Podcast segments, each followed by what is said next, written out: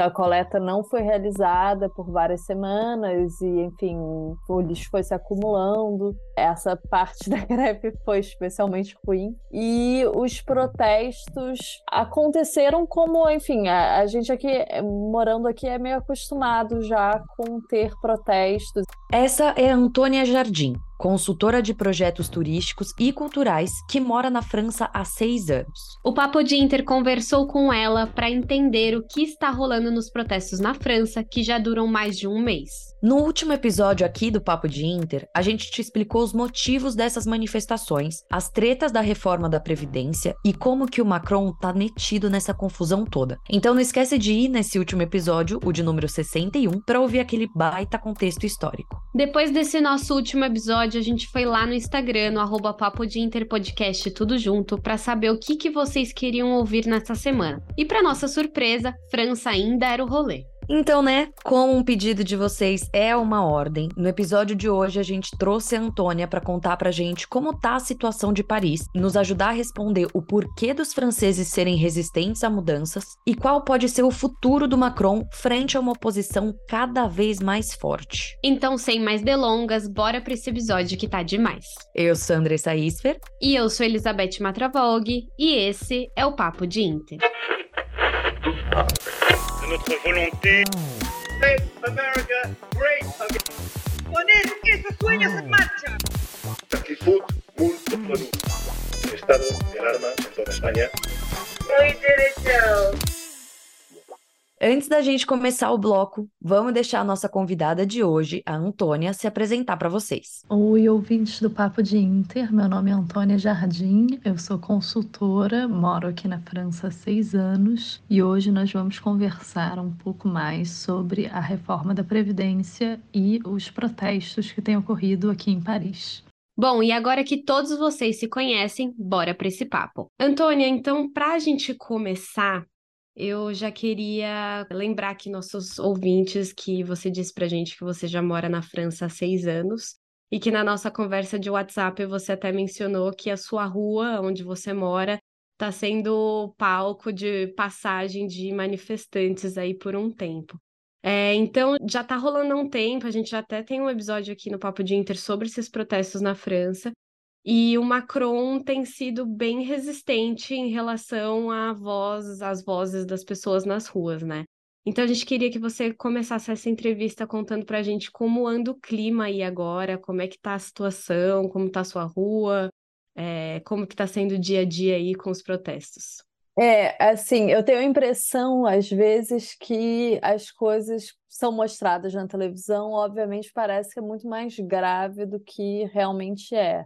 É, assim, os protestos começaram aqui é, em relação à reforma da Previdência no começo de março. Foi por volta do. Eu acho que foi no dia 7 de março, foi a primeira greve é, da RATP, que é a empresa de transportes aqui de Paris. E, enfim, obviamente aqui em Paris o, o transporte público é muito importante, né? Então, quando a RATP entra em greve, isso vira assim, um grande marco e que começam as outras greves até chegar à greve geral, enfim, com, com a greve dos trens, dos aeroportos, etc.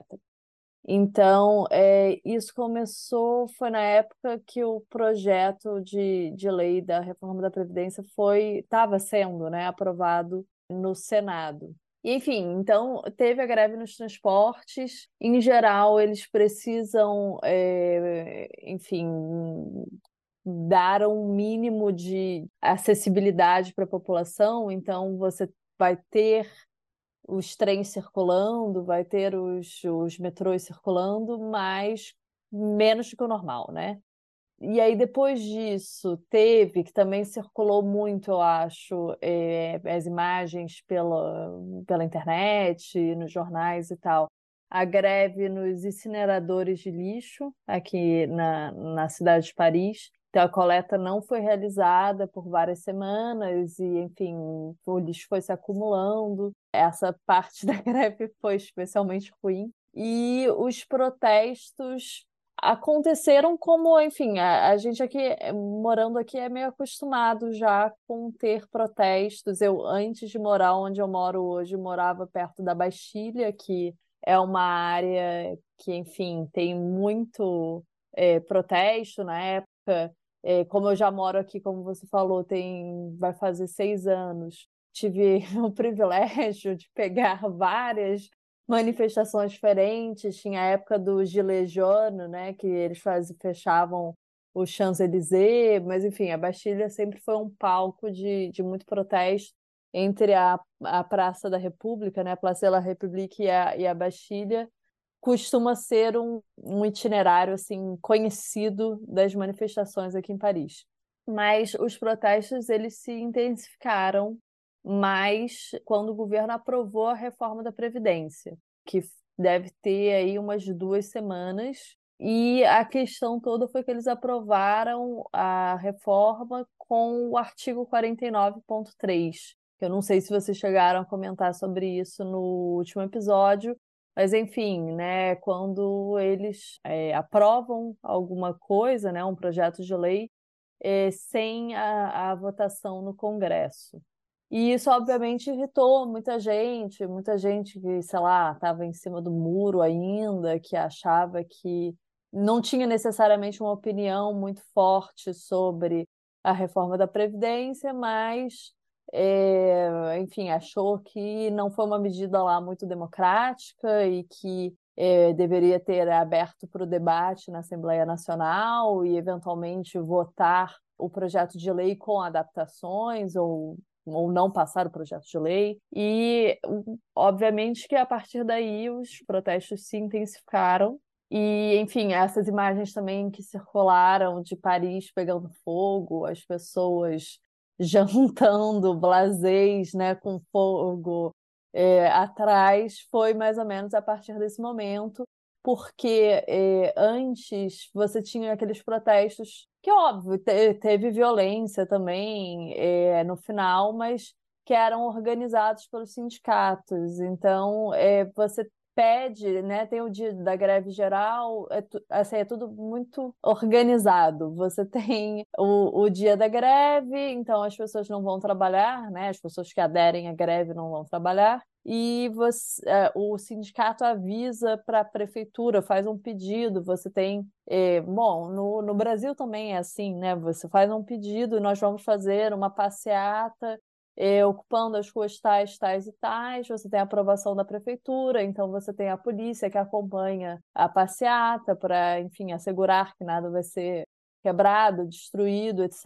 Eu lembro que na primeira passeata que teve, então, no começo de março, como eu tô, né, nessa, nessa linha do itinerário das manifestações, é, picharam o nosso prédio, e aí eu fiquei muito surpresa, porque no dia seguinte vem a, a pessoa da prefeitura para limpar o prédio e usa um produto específico que te... então assim eles já estão preparados para esse tipo de coisa. A Antônia deu um belo resumo do que foram essas semanas de protesto lá na França. Mas antes da gente passar para o próximo bloco, a gente vai te trazer os últimos dados sobre a treta por lá. A gente lembra que depois que o Macron usou o decreto 49.3, duas moções de censura foram votadas. Se você não ouviu o nosso último episódio, a moção de censura é basicamente uma votação que acontece na Assembleia Nacional, que tenta não só derrubar a decisão tomada com o decreto, mas também derruba a primeira primeira-ministra e todo o seu gabinete. Isso não é o Macron, tá? E sim os integrantes do seu governo. Mas enfim,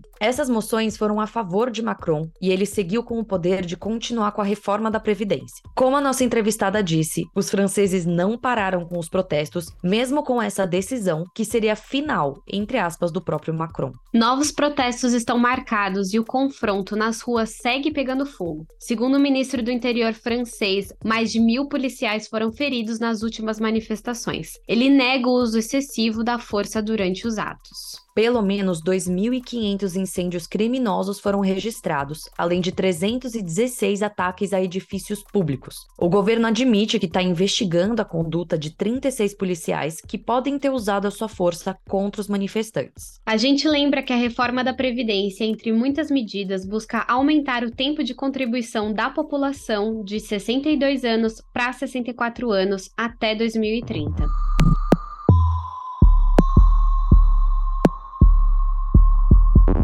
Mas bora então voltar para o nosso papo. É, você até deu um gancho muito bom para nossa pergunta seguinte. E assim, a gente até brincou também no último episódio que a Beth falou de um grupo no Facebook que é motivos pelos quais os franceses tacaram fogo na rua hoje. Que assim, a gente sabe que o povo francês ele tem essa coisa de ir para a rua quando eles não estão de acordo com alguma questão. Essa não é a primeira vez que a gente vê protestos dessa, dessa magnitude, né? Você bem comentou dos coletes amarelos, é que você falou em francês, muito mais bonito, claramente. Mas suponho que eram os, que eram os coletes isso, amarelos. Isso, isso. E aí a gente ficou com essa pulguinha atrás da orelha, assim. Você, por que, que você acha que rola essa resistência às reformas? Você acha que se o Macron tivesse feito por outro caminho, por exemplo, que não tivesse usado é, o decreto lá, você acha que o povo teria aceitado? Você acha que existe uma forma de, de passar essa reforma que de repente fosse mais atraente para os franceses de alguma forma, não? As pessoas já estavam manifestando antes do 49.3, né? Então, assim, já havia uma insatisfação com a reforma da Previdência. É claro que você, é, no momento, inclusive, que as pessoas estão na rua protestando, reclamando, você aprovar algo na marra é pior. Não, não há dúvidas quanto a isso. Então, acho que assim, havia formas em que haveria menos resistência, haveriam formas melhores de se fazer. Isso não significa que não haveria resistência e que seria aprovado numa boa, né? Como você falou. Acho que sempre teria manifestação, sempre teria é, protesto, as pessoas sairiam na rua, né? Os franceses são conhecidos por isso. A gente brinca aqui que ah, se você for lá na Praça da República a qualquer hora do dia ou da noite, vai ter sempre alguém manifestando sobre alguma coisa, assim, as mais variadas causas, mas faz parte da, da natureza do francês. Então, assim, eu acho, mas eu acho que é interessante também comparar, às vezes, com outros países para entender por quê, né? Por que, que isso é algo cultural daqui.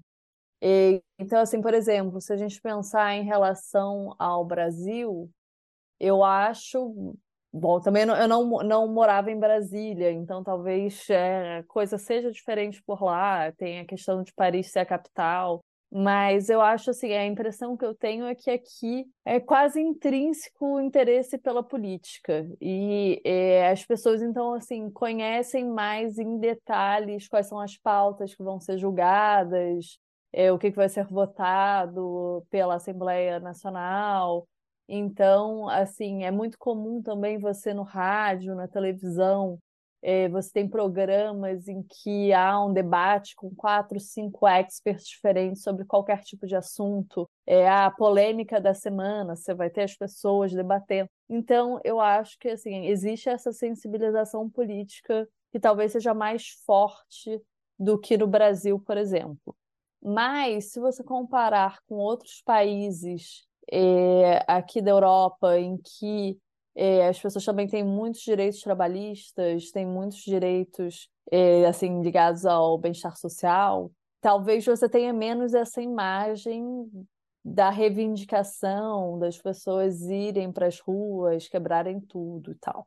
Então, nesse ponto, enfim, eu, a impressão que eu tenho é que, que faz parte um pouco do francês, né? A gente diz também aqui que tipo, o francês adora reclamar, é tipo um esporte nacional, principalmente em Paris, é o que a gente chama de ralé, é assim, nossa, to, todo mundo vai ficar bufando com o mínimo inconveniente no dia. Então, assim, acaba que é, não sei, talvez seja uma coisa histórica, né? Assim, eles fizeram a Revolução Francesa, não foi à toa. É, você tem, assim, essa, esse hábito também é, dos sindicatos que organizam as passeatas, então, assim, tem esse know-how de como fazer os protestos, isso que eu estava explicando mais cedo, né? De, ah, as pessoas é, pedem autorização na prefeitura, você tem é, assim, ah, ok, vai, o itinerário vai ser esse, vai ser no dia tal, de tal hora a tal hora. Então acaba que é uma coisa assim que já, já é integrada no modus operandi do, do francês. Pelo menos aqui, aqui em Paris costuma ser. É, é normal e as pessoas sabem, ah, é no dia da greve, então eu não, não vou trabalhar do escritório, eu vou é, trabalhar de casa. Então, as pessoas se organizam em função disso. Até a reforma da Previdência em si é um tema polêmico em qualquer lugar, né? Assim, acho que eu não consigo citar de cabeça algum lugar que passou por uma reforma da Previdência numa boa, que, tipo, que não teve algum tipo de conflito entre povo e governo, algo do gênero, enfim. É claro, em relação a isso, tal, talvez países em que você tenha, as pessoas esperem menos do Estado, mas enfim, aí nesse caso elas sequer fariam uma reforma da Previdência. Você vê casos dos Estados Unidos que você quase não tem direitos trabalhistas, por exemplo, ou você não tem é, seguridade social, quando eles aprovam Medicare. Enfim, as pessoas talvez protestem menos. Elas protestam nos Estados Unidos também, mas protestam mais em relação a outras coisas e menos em relação a direitos sociais, porque elas estão acostumadas a não ter nada, Sim, eu acho. É. Se você entendeu nada quando a gente falou do tal dos coletes amarelos, a gente te relembra aqui. Esse movimento enorme começou na França em 2018 contra o aumento do preço dos combustíveis no país. Os protestos começaram com esse foco, mas depois foram sendo abarcados mais e mais temas. Meses depois, os franceses seguiam lá nas ruas, vestindo seus coletes amarelos, que lá eles são usados por todos os motoristas em caso de emergência. Tipo, quando dá pane no carro, e aqui no Brasil a gente coloca o triângulo para avisar que deu algum problema, lá na França eles usam esses coletes fluorescentes amarelos. Mas o ponto é que mesmo nos anos anteriores, de 2016 e 2017, a França também tinha sido palco de protestos. Na real, segundo a BBC, faz 30 anos que o povo francês vai para as ruas contra reformas da Previdência e outras nesse sentido. Ainda segundo essa reportagem da BBC, no que diz respeito à reforma da Previdência, o povo francês acredita muito naquela história de se viver por anos com uma aposentadoria bastante farta. Então, qualquer mudança nesse sentido quebra com esse sonho deles. Num resumo, foi o que a gente falou com a Antônia. O povo francês é conhecido por protestos e por ir às ruas quando não estão felizes com as mudanças propostas pelo governo. É assim há anos e não seria diferente agora.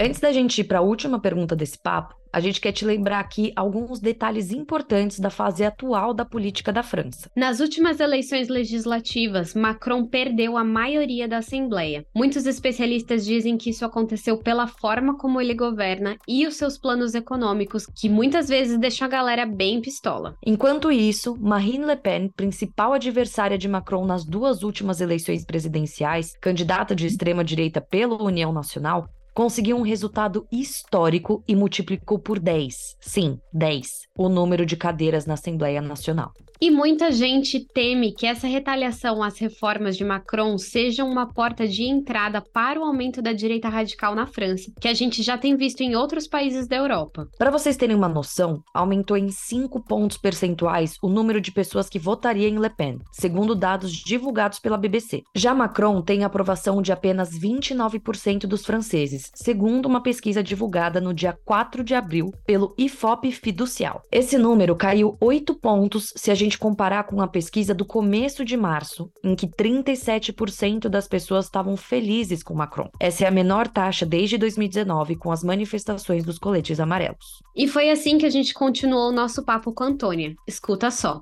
Antônia, eu vou fazer a próxima pergunta também, porque a Beth está enfrentando um problema técnico, tá? Então, não é um monólogo. Muito assim, barulho Beth... aqui em casa. A Beth está participando para o nosso ouvinte aí que não está sabendo. A Beth está no papo, eu só estou fazendo aqui para evitar problemas técnicos. Mas, Sem problema Antônia... nenhum. Mas seguinte, a gente abriu uma caixinha de perguntas lá no nosso Instagram para as pessoas perguntarem o que elas quisessem para você. E teve um seguidor nosso, Thales, que ele mandou uma pergunta que conversa muito com a pergunta que a gente já tinha pensado em te fazer, que é com relação à imagem do Macron atualmente, né? A gente sabe que o Macron ele nunca foi um líder super famoso, super popular, querido pela, por todo mundo. E a questão da Marine Le Pen, que é a principal adversária dele, extrema-direita, enfim. A pergunta é mais ou menos na linha D. Como que você acha que o centro francês vai conseguir contornar essa situação sem dar tanto espaço para Marine Le Pen? Ou você acha que a Marine Le Pen já está ganhando muito espaço? Tipo, o que, que a gente pode esperar do futuro do Macron e do espaço que a Marine Le Pen está ganhando no meio disso tudo? É, Andressa, essa, per... essa pergunta é bem interessante. Assim, eu não tenho bola de cristal, mas. Ia ser ótimo se tivesse, mas infelizmente não temos. Exatamente. É, mas sobre esse ponto, assim, é mais ou menos verdade, né? Essa questão tipo, do Macron não ser um líder eh, super popular. Assim, se a gente voltar um pouco no tempo, quando ele foi eleito, né, em 2017, antes dele ser eleito, ele era ministro do François Hollande, que era o, o antigo presidente do, do Partido Socialista embora o, o, Macron tenha essa pegada mais assim centro-direita, ele criou um partido, né? Na época ele era super jovem, tinha 37, 38 anos. É, ele criou um partido novo que era a La République En Marche, que até mudou de nome depois, meio que para sair dessa divisão direita-esquerda que a gente tinha aqui na França com o Partido Socialista e o, o Partido Republicano, que sempre eram os dois partidos, você sempre tinha os candidatos desses dois partidos, mais ou menos que nem você tem nos Estados Unidos, embora aqui você, a gente tem um sistema mais parecido com o Brasil, em que você tem vários partidos diferentes. Os candidatos que iam para o segundo turno eram sempre do Partido Republicano e do Partido Socialista. Mais ou menos é, que nem durante muito tempo no Brasil a gente tinha é, PT e PSDB. Acho que para comparar, mais ou menos isso. E, enfim, o Macron, então, ele criou um partido do nada, né? É, assim, um partido novo. Ele foi eleito sendo o presidente mais jovem da França, né? O que, enfim, em geral, é... não é tão bem visto, né? Quando você é muito jovem para política, etc. Eu lembro que ele tinha mais ou menos assim, por volta de uns 40, 45% de aprovação no começo do governo. E um, uma coisa assim que é bem flagrante é que aqui você tem, é diferente do Brasil, você tem primeiro a eleição presidencial é, para o executivo, e aí alguns meses, acho que é em maio, e no mesmo ano é, por volta de setembro, você tem a, a eleição legislativa. E na, naquele ano, em 2017, é, a, o partido do Macron, que até tinha uma coisa assim, meio ah, renovação política, então eles tinham atraído muita gente que não era político, que enfim, ah, eu, sei lá, sempre trabalhei no setor privado e decidi entrar para a política agora porque eu acredito num futuro melhor, sei lá, alguma coisa assim. É, as pessoas, então, se. É, assim, muita gente entrou para o partido, se afiliou ao partido naquela época, e eles tiveram um ótimo resultado nas eleições legislativas e ele teve a maioria na Assembleia Nacional naquela época. Então, assim, eu acho que ele perdeu muita popularidade por uma série de motivos, alguns justificáveis, outros menos, mas é, no começo, pelo menos, existia uma onda. Assim, é verdade que ele foi para o segundo turno e foi para o segundo turno contra Marine Le Pen. Então também não foi assim, ah, ele ganhou de lavada. Mas é, ele existia uma esperança do povo francês na figura do Macron no começo do primeiro governo, né? E, enfim, sobre essa questão é, se teria uma saída do centro, né? Ou se nós estamos condenados a ter a Marine Le Pen como presidente. Complicado. Assim, o, o Macron ele tem hoje em dia algo em torno de 30%. Óbvio que com, com a reforma da Previdência, a tendência é que a popularidade dele caia ainda. Mas, por exemplo, o Macron, quando foi eleito em 2017, ele era ministro do François Hollande. Aqui os, os termos, né, os, é, du, os mandatos, perdão, duram cinco anos. Então, nós ainda temos até 2027 para que uma nova liderança se afirme. No caso dele, quando ele foi eleito, assim, em 2012, quando o Hollande entrou no poder, ninguém conhecia o Macron. Então, eu acho que, assim, eu gostaria de pensar, pelo menos, que há chances de encontrar um novo candidato para derrotar Marine Le Pen. É, hoje em dia, né, quem são as figuras centrais da política francesa? Você tem É, a Marine Le Pen já avisou né, que ela tem intenção de se candidatar novamente nas próximas eleições, então provavelmente a candidata pela Frente Nacional vai ser ela. Você tem o Jean-Luc Mélenchon, que é o candidato da nova esquerda, né? Porque justamente o Partido Socialista o Partido Republicano tiveram muito poucos votos nesse, é, nessas últimas eleições presidenciais. Então, ele, ele já comunicou que não vai se candidatar nas próximas eleições. Então, o que também torna a coisa um pouco mais complicada e mais chances de atrair. Porque, enfim, Jean-Luc Mélenchon também é assim, ele é um populista de esquerda, Marine Le Pen é uma populista de direita, então às vezes eles falam, conversam com o mesmo público, ainda que sejam extremos opostos, você acaba pegando é, uma parte do eleitorado. Aí também eu acho que depende de quem o Macron decidir apoiar, né, como sucessor, porque hoje em dia ele também é assim a, a política dele sempre foi muito centrada nele mesmo. Existe o primeiro-ministro, o primeiro primeiro-ministro do Macron, que é do, do Partido Republicano, era uma figura assim que aparecia como um possível sucessor, mas como ele saiu ainda no primeiro governo, é, logo no começo da pandemia, desde então, enfim, a gente não sabe muito bem o que, que vem por aí. Pessoalmente, eu espero que a Marine Le Pen não seja eleita, até porque, né, enquanto imigrante, eu sei que as coisas vão se tornar mais difíceis. Mas acho que a França também, pelo menos até agora, foi assim meio que o último baixão da democracia, quando a gente via em outros países candidatos populistas de direita, etc., sendo eleitos, aqui mesmo na Europa, você tem é, alguns exemplos. Então, assim, a França sempre que teve a chance de eleger uma presidente de extrema direita, acabou optando por outra opção. Eu espero que em 2027 aconteça a mesma coisa meus problemas técnicos passaram.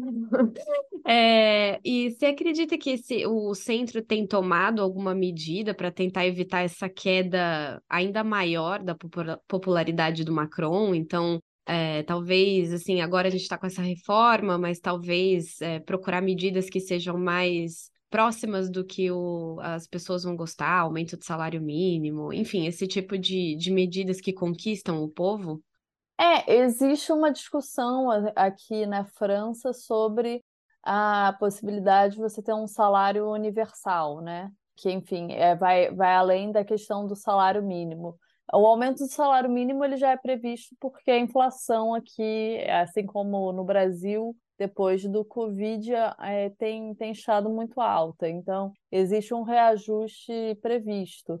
Mas, assim, o que que isso muda na percepção da população, né, a visão do governo, é difícil de dizer, porque, na verdade, o problema maior, eu acho, é, hoje em dia, o motivo pelo qual Macron não é um líder muito popular, a gente viu isso assim, ao longo do primeiro governo dele e viu também é, nos debates com a Marine Le Pen, que, enfim, tem uma série de problemas, mas ela é mais próxima do povo e até que costuma ser, inclusive, né, a característica dos, dos líderes populistas. Ela, é, assim, falava com ele como se ele fosse o grande banqueiro das grandes elites internacionais e que olha com desprezo para o povo francês, o que tem um fundo de verdade às vezes, assim, a, a forma como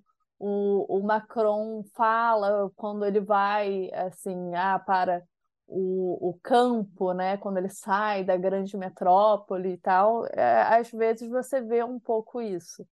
Então, eu não sei até que ponto que é uma questão é, da pessoa e então que o centro tendo um novo candidato é, teria mais popularidade ou se, é, como, eu, como eu falei, né, tudo depende do, do sucessor que eles vão arranjar para o Macron.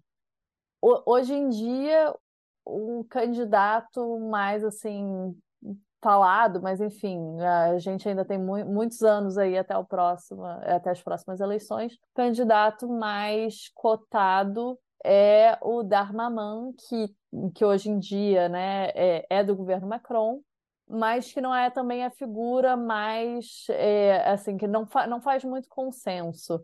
Ele é, tem opiniões assim bem polêmicas, é, principalmente em relação à repressão das, das manifestações. Às vezes ele faz comentários, por exemplo, uma vez ele mencionou que a Marine Le Pen tinha posições muito fracas em relação à imigração. Então, assim, a gente diz que é um candidato de centro, mas não sei, né, o que, que isso tá, pode tá ser. controvérsias. Exatamente. Então, assim, se o candidato de centro tivesse esse tipo de posição, talvez valha mais a pena votar na extrema-direita. Fica difícil saber. Beleza, Antônia, era tudo isso que a gente queria te perguntar. Nossa, você deu uma verdadeira aula pra gente aqui. É muito legal ouvir de alguém que está aí há tanto tempo, né? Vive isso tão intensamente. A gente só vê as imagens das bombas, da galera tacando fogo na rua. Então é muito legal ver, ver a percepção de alguém que está do, do lado daí, né? Então a gente só tem a agradecer. É, se você quiser complementar com alguma coisa, falar alguma coisa que você queira. Não, eu que agradeço vocês pelo espaço. É, se vocês tiverem, enfim, é, se, é, sempre interessante conversar e mostrar também, né, o, a nossa visão do dia a dia, o que que é, o que que a gente passa, a questão, né, quando pessoas veem assim, ah, as montanhas de lixo, aí podem achar que é na cidade inteira, aí você fala, não, na verdade tem uma parte em que isso fica mais concentrado, você tem bairros em que estão recolhendo, bairros que não estão recolhendo. É, assim, acaba que desmistifica um pouco é, o que está acontecendo. A mesma coisa, ah, as imagens, pessoas comendo no restaurante e tudo pegando fogo atrás, a aconteceu, mas não necessariamente é algo que acontece o dia todo e você não está indo é, entre o seu trabalho e a sua casa e tem um um incêndio, né? Assim, tá tudo pegando fogo na cidade. É, não, total. E até essa visão mesmo do Macron que você trouxe pra gente, né? Porque a gente aqui no Brasil, óbvio, a gente enxerga a política francesa por um certo ponto de vista, então é sempre muito importante conversar com alguém que está aí há tanto tempo, que acompanhou o mandato Macron para entender como que ele era visto, como ele ainda é visto, enfim, tudo isso. Mas também deixar aqui meu agradecimento